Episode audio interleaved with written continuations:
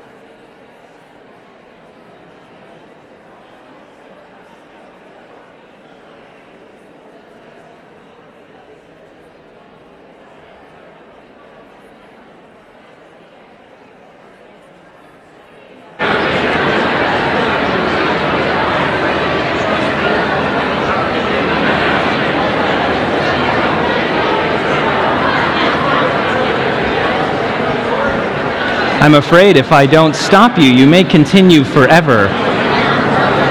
But don't worry. For those of you who didn't get enough, there's more after the service.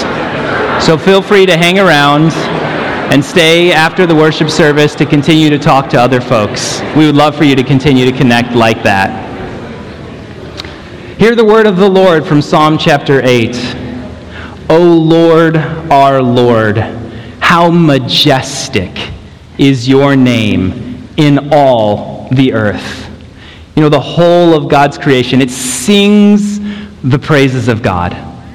It sings the glories of God. And when my family, we go on trips to one place or another, this is something that we enjoy doing. When we see a beautiful scenery, some amazing part of God's creation, we get to ask the question, what does this teach us about who God is or some aspect of his person? You know, we look at the Grand Canyon and we think, man, that's God's power on display to carve out a canyon like that. The Rocky Mountains show us the immense, huge nature of God. The butterfly gardens show us God's creativity, or the ocean shows us how God is just this infinite being. The whole world is speaking of God's glory. It teaches us of who He is. And today, we're starting in a series called Not That. Back one more. There it is called O Lord. This series is called O Lord because we will be looking at five Psalms with this as the center point of them all, is saying, O Lord, and then some message. Today, the message is, O Lord, our Lord, how majestic is your name in all the earth. So I get the privilege of opening up for you the glory of God. This is the highest thing I think we can set our minds to. In fact, the mission of Cornerstone Church is to glorify God. That's the purpose, the mission of this church. Glorify God. And then the rest of the mission statement, by making as many people as possible fully devoted disciples of Jesus Christ, that is how we're seeking to do the glorification of God. So today, we get to think about the main purpose of our church, which is the glorification of God. Let us pray, and then we will read Psalm chapter 8. Lord, our Lord, your name is majestic in all the earth.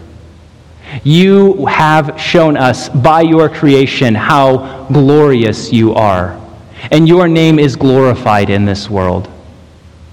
Father, we ask that as we turn to your special revelation of your word, that you would speak clearly through your word.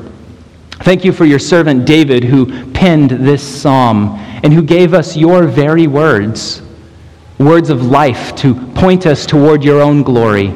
Lift our minds higher. Take our minds away from the things of this world and elevate us and our minds to the place of your own glory, as the psalm says, above the heavens. You have a word to speak. Will you speak it now to your people? In Christ's name I pray. Amen. Read with me now Psalm chapter 8, the whole psalm.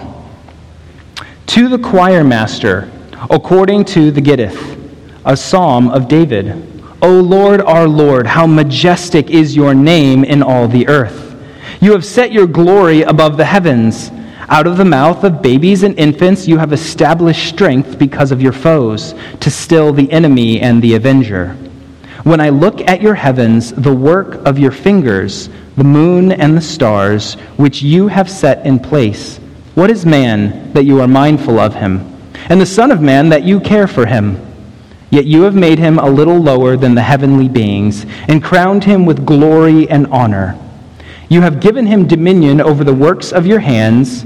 You have put all things under his feet all sheep and oxen, and also the beasts of the field, the birds of the heavens, and the fish of the seas, whatever passes along the paths of the seas. O Lord, our Lord, how majestic is your name in all the earth. See, in this psalm, David is exalting the glory of God. How majestic is it in all the earth? And we've seen how God's glory is majestic in some of the things that he's created already.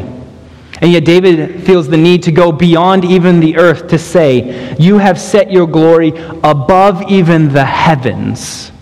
Now, if you're unfamiliar with Old Testament language of heavens, you might think back to Genesis chapter 1, where God creates the heavens and the earth. Heavens frequently in the Old Testament just means like the sky that is above us, the, the space that is above us. Yes, there is a heaven which God inhabits with his angels. And yet there is the heavens which stand above us. And it's like the, the psalmist here, David is saying, Your glory is set above the cosmos or if I can use a euphemism, your glory is out of this world. God, your glory is so spectacular, I can't put words to it. It elevates itself above the whole of creation. You see, God's glory cannot be contained even in the heavens, for we have an infinite God. O Lord, our Lord, how majestic is your name in the earth, and your glory set above the heavens. Notice what it says in that first verse. How majestic is your name in all the earth. You see, the name of God is equated here with the person of God. It is the name of God which is majestic, but that also means that it is the person of God who is majestic. Because even in his name, his covenant name he gives to Israel, Yahweh, means I am. And so, whatever you say of God's name, you say of who he is. So, to say that God's name is majestic in all the earth is to say that God is majestic in all the earth. His person is elevated and glorious among everything in the earth. You see, actually, this is the reason why he commands his name to not be taken in vain. For to treat his name in vain, to treat it lightly or flippantly, is to treat God lightly or flippantly. This is why we do not use the Lord's name in vain, either in irreverent use of it or in swear.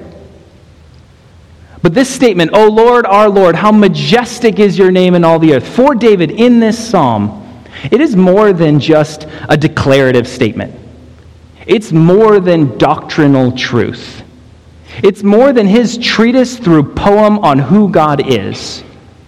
This psalm and the other psalms we'll look at in this series, this is worship. I know this is worship because we can read it right there in the psalm itself before verse 1 ever begins to the choir master, to the one who leads the singers according to the Gittith. Your Bible may have a little footnote there. Gittith meaning some sort of a musical term.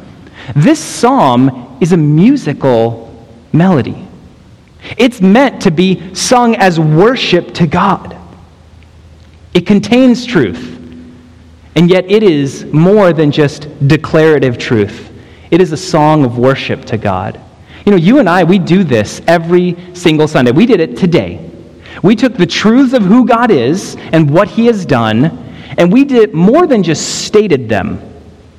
We worshiped God with them through song.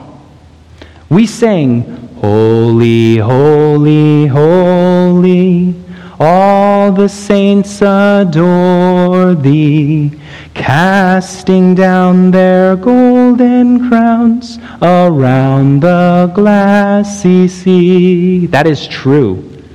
God is holy, holy, holy. All the saints do adore him, casting down their crowns.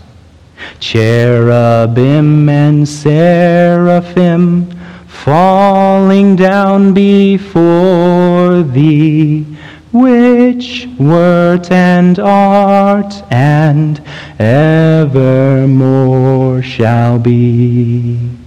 No, you can say those things. God is the one who's worshiped by angels. Angels falling down, seraphim and cherubim falling down before him, who was and is and is to come. But you can also worship with those songs. You can sing them as the delight of your heart to glorify God using the truths of who God is. You see, God's glory captures our attention. It ought to captivate our attention. For He is the most glorious, the most beautiful, the most wonderful thing we can set our minds on. It should move us to want to understand Him more. It should move us so that we would compose works of literature to expound on who He is, to write poems and songs declaring who he is. But more than anything else, the glory of God should move us to worship God himself. And with the psalmist, we say, O Lord, our Lord, your name is majestic in all the earth. This is worship. You're being called to worship the glory of this God. And yet, the psalm itself recognizes that not everyone glorifies God. Verse 2 starts in out of the mouth of babies and infants, you have established your strength. Why? Because of your foes. You see, God has enemies, enemies who would seek to steal glory from him, who would refuse to give him the glory that he is due. You see, God is worthy of glorification from all of creation and from every created being. And yet, there are many, most, in fact, all who are born into this world who do not glorify God. You know, I love the kids back there in the children's ministry, but they're a bunch of heathens back there. a bunch of non believers. Now, some of y'all's kids, I know you're Christians. Praise the Lord for that. But some of them have yet to come to faith in Christ. And there are still within their heart a rebellious heart to desire their own glory. Any parents want to say amen at this point? You see, there are those who would steal God of his glory. It's not just children. We know. We know as adults, as teenagers in here, there are many who would rob God of the glory that he is due. And God has a plan to deal with those who will rob him of glory. He says that his strength is established what? Out of the mouth of babies and infants. It is the purpose of God to use the weak things, babies and infants, doesn't get any weaker than that. To use the weak things of this world to shame the strong. To use the powerless things of this world to overpower the powerful. The cross of Christ is the best example of this. For in the greatest act of humiliation, and of uh, powerlessness tied to the cross, the one who is powerless on the cross is the all powerful Savior who redeems. You see, God uses the weak things of this world. We even read in 1 Corinthians chapter 1 but God chose what is foolish in the world to shame the wise. He chose what is weak in the world to shame the strong. God chose what is low and despised in the world even the things that are not, to bring to nothing the things that are, so that no human being might boast in the presence of God. Consider who Jesus was not one of great strength and power, not one of might in this world, according to the world's standards of power and influence, but one who was meek, one who was lowly, humbled, even to the point of death on a cross. And it is by Jesus' own death on a cross that he puts to shame the powerful things of this world, those who would seek by their power to refuse God glory. And so God says that he has established out of the mouth of the weakest things in this world, 1 Corinthians speaking of Christians even, that he would put to shame the things that are strong, so that he might receive all the glory. Because no one may boast before God when he uses what is weak in this world because what is weak in this world will say, all the glory belongs to God anyway. It was not me, but Him. All glory belongs to our God. And His glory is on display in all the earth. We even see as David continues on in, on in his song of worship. Verses 3 and 4 says, When I look at the heavens, remember those, that expanse above him, the heavens, the work of your fingers, the moon and the stars which you have made, when he looks at all of this that God has put above us, the moon and the stars, David, our psalmist, considers these cosmic heavenly beings. And he says, These are but the playthings for you, God. They are the works of your fingers. You think of clay for a minute. How unimpressive is a clay sculpture in comparison to the one who sculpts the clay? We don't look at a clay pot that's beautifully designed and say, wow, that pot is an incredible pot. You know what? That pot did a great job making itself. No, we say the potter who made that must be very skilled. So, too, when we look at the stars and the moon and the skies and clouds, when we consider all of this in comparison to God, they are unimpressive. You know, all of creation, it screams the glory of God and yet it is but Play Doh in his hands.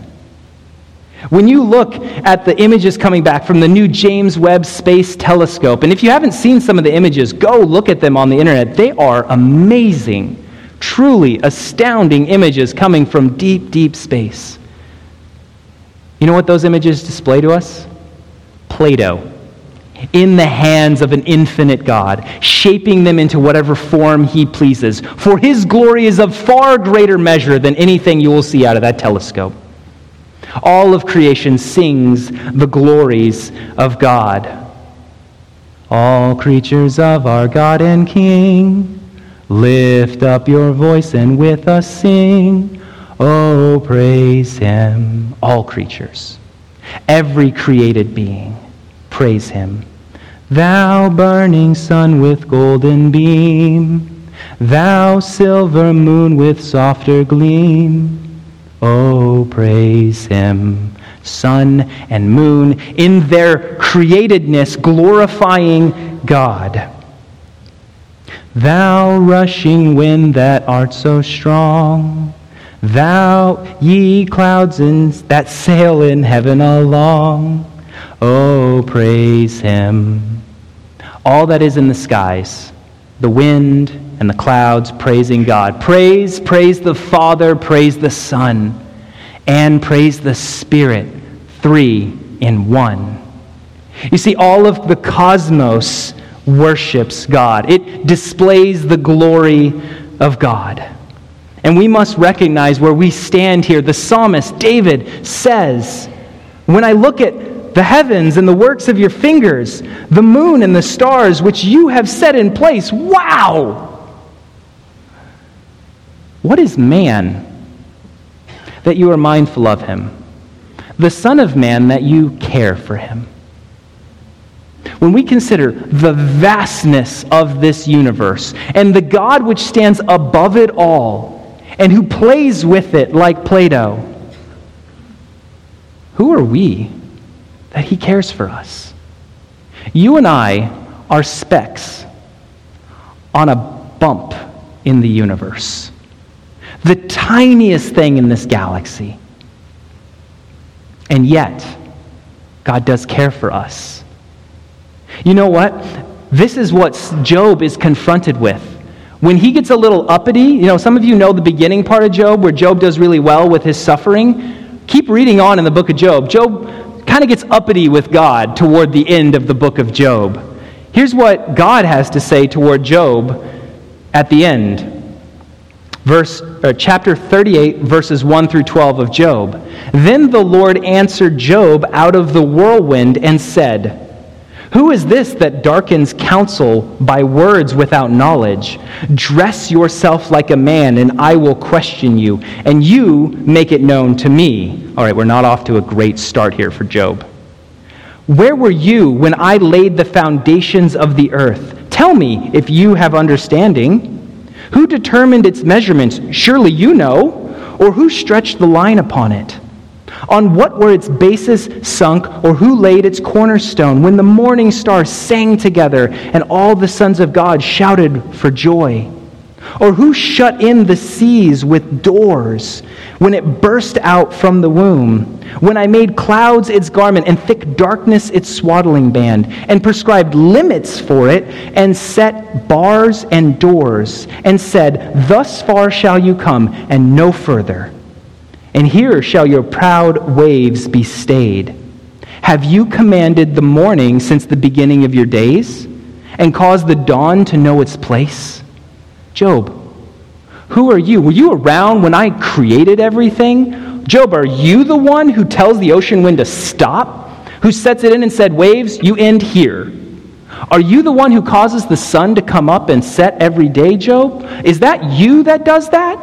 Who are you? You are small. God said, He points this out to Job. Job answers back to God. Then Job answered the Lord and said, Behold, I am of small account. What shall I answer? I lay my hand on my mouth. I have spoken once and I will not answer, twice and I will proceed no further. Job rightly understands himself in relation to God. God is the one who sets the ocean's limits, He is the one who founds the world. And in comparison to Him, we are a very small account. This is a good thing. This is good because it shows us our God is so much elevated above us. He is so much more infinite than us, and we need this for ourselves, for He is the strong and steady anchor for our souls. And yet, the psalmist points us to a wonderful, beautiful truth. You and I are specks on bumps in the universe, but He cares for us. What is man that you are mindful of us? the Son of Man, that you care for him. God is mindful of you. You are very small, but God cares deeply about you. He is mindful of you. In fact, more than mere mindfulness or care for us, God chooses you and me to display His glory in this world. We are made to be image bearers of the God, being reflections of Him in this world. Look what he says. David points this out in verses 5 through 8. He says that you have crowned him with glory and honor. You and I are crowned with glory and honor. You've given him dominion over cattle and birds and fish, over wild beasts, given him dominion over everything that's in the sea, over the works of God's hand, and you've put everything under his feet. You see, even though you and I are very small, God has given us a very large task, and that is to glorify him in this world, to be reflections of his image in this world. In our original design, before sin ever came into the world, humanity was to rule the cosmos under God's authority as royal kings and queens of this universe. To carry God's image to the furthest corners of the earth, to fill the earth with his image. You see, the godless, evolutionary atheism taught in our culture and in our schools, it sees humanity not for these glorious beings that God's created us to be, but rather for blights on the good, crea- the good uh, creation that's here. They wouldn't even call it creation. Humanity is polluting environments and murdering animals and destroying nature. And for them, humanity is but cancer on the world. That is not the way the Bible presents humanity. The Bible is honest about the fact that in our sin, we break this world. We do things we ought not to. But fundamentally, as human beings made in the image of God, we have the greatest capacity over all other things in God's creation to glorify our God. For no one else, nothing else in this creation was made in his image. You, unique in the way that God has made you, you can glorify God in a way nothing else in the entire cosmos can or ever will again. God has made you to do this, to bring Him glory. You see, the psalm tells us that we are made a little lower than the heavenly beings. In evolution, we're grown up monkeys. In the scriptures, we are glorious beings made in the image of a glorious God. Let me ask you the next time you're counseling a depressed teen or family member, which narrative do they need to hear? Cancer on a world? Or that you are a glorious image bearer of God, made to glorify this wonderful God who cares for you? God made us that we might glorify Him. And while we were created, these glorious beings, to glorify God, we know that we don't do that today, do we? Even I mentioned the children in the back. Some of them already in their lives seeking glory for themselves. And there are so many in this world, every person born a sinner who seeks to glorify themselves rather than God. We're designed to know God in His glory and reflect His glory in this world. And yet, even among Christians, we too often replace beholding the glory of God with something far, far less. Let me give you a picture of what this looks like. You've probably seen this scenario play its way out. If you've gone on a vacation somewhere beautiful before, you're somewhere that is just the most stunning place. Uh, recently, Kate and I were up at Lake George. Some of you have been there before. That is some of the clearest water I have seen in the United States, at least, in my life. That is an amazing lake. It is beautiful, and I want to just stare. Kate will tell you, when, when I see clear water like that, I just want to like look at it for a really absurdly long time. Like, I'll just stare at it. It just amazes me. Maybe that's because we come from Texas and the Gulf of Mexico is just mud. But I want to stare at it because there's something beautiful about that. Or maybe you've gone to another place where you've seen beautiful mountains, or you've gone up, you've seen the aurora borealis. And you look around and you think, wow, this is incredible. And you look to your right, And that person's checking their email. You look over here, and this kid's watching Daniel Tiger? Like, kids and adults glued to their screens when the glory of God is on display? Substituting something much smaller for something truly amazing.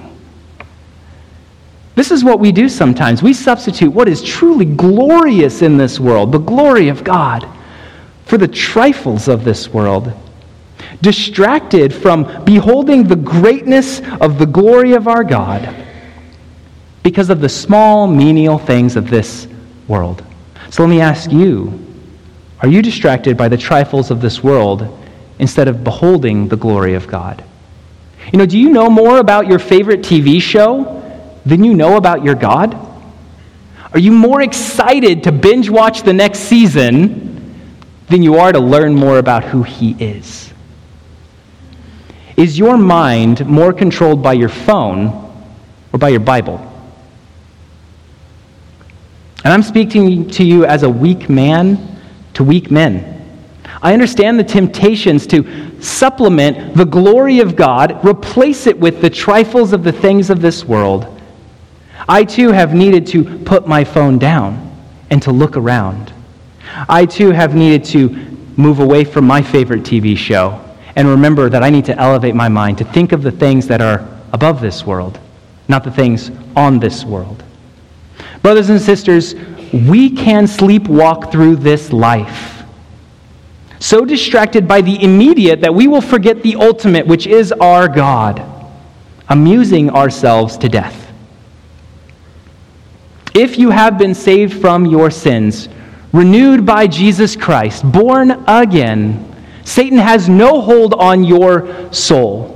But you know what his next best tactic is going to be? If he can keep you distracted long enough, thinking nothing of God and the eternal things concerning him, then he will make you ineffective and unfruitful for the kingdom of our God. It will be the work of Satan to distract Christians away from God's glory so that God will receive less. That is the work of our enemy, and we must not play to his game. We were created to declare, O Lord, our Lord, how majestic is your name in all the earth. Not caught up with the trifles of this world. You know, there's only one way we can actually declare this. Only one way that humans move from those who are concerned with our own selves to those who are concerned with the glory of God and that is through a covenant relationship with God. We even see that in our passage today. Verse 9 and verse 1 are the same. They're bookends on this psalm. O Lord, our Lord, how majestic is your name in all the earth. Your translation, or the ones that you saw on your screen or the back of your bulletin, that first Lord is probably all capital for you. If you see that in your Bible in all capital L O R D, that is the covenant name of God the name he gives to Israel to call him, and that is the name of Yahweh. So, this word, O Lord, O Yahweh, our Lord. So, when the psalmist pens this, when David writes this psalm, he's thinking of Yahweh, his covenant God, the one who created a special relationship with his people Israel. You see, David is himself in a covenant relationship as are Christians. And yet, the covenant that we are in as believers in Jesus Christ is superior to the covenant that David was in. Hebrews chapter 9 takes the language of Psalm chapter 8 here and points us to the kind of covenant that Christians find themselves in. Hebrews 2, verse 9 But we see him who for a little while was made lower than the angels, namely Jesus crowned with glory and honor because of the suffering of death, so that by the grace of God he might taste death for everyone. It is Jesus who was the Son of Man, made a little lower than the angels for a time, as the psalm says, made a little lower than the heavenly beings, so that he might die for sinners and bring them into an eternal covenant with God. Jesus did this for you and for me. He did what you and I were unable to do, and that is to perfectly glorify God. As sinners, we could never have done this. We would have been constant glory robbers from God. None of us would ever sing, O Lord, our Lord, how majestic is your name in all the earth. We were far too busy singing our praises. But Jesus perfectly worshiped God. He perfectly reflected God in this world as the only perfect image bearer of God made man. And Jesus magnified God through his entire life. When he dies, he dies so that you and I can be forgiven of our failure to do so and empowered so that we might glorify God. So that we may have the freedom to say, because of Jesus, O Lord, our God, how majestic is your name in all the earth. May it be majestic in your lives. Let us pray. O Lord, our Lord, how majestic is your name in all the earth. All the universe sings your praises. We see your glory on display all around us. You are most glorious, wonderful, and beautiful, most worthy of our worship. Besides you, there is no other. There is no one to compare you to. There is no one like you. You are the highest height our mind can contemplate. And your holiness is most holy. Your glory is most glorious. Our great God, lead us by your Holy Spirit to know you in all your glory. Give us a fervent desire to experience more of you. Do not hide your glory from us, but reveal yourself to us. Captivate us with a grand vision of who you are. Fix our eyes on you. Do not let us be distracted by the things of this world. Let there be no counterfeit gods in our hearts, none that will compare to you. Father, to you belong the kingdom and power and the glory forever and ever. Amen.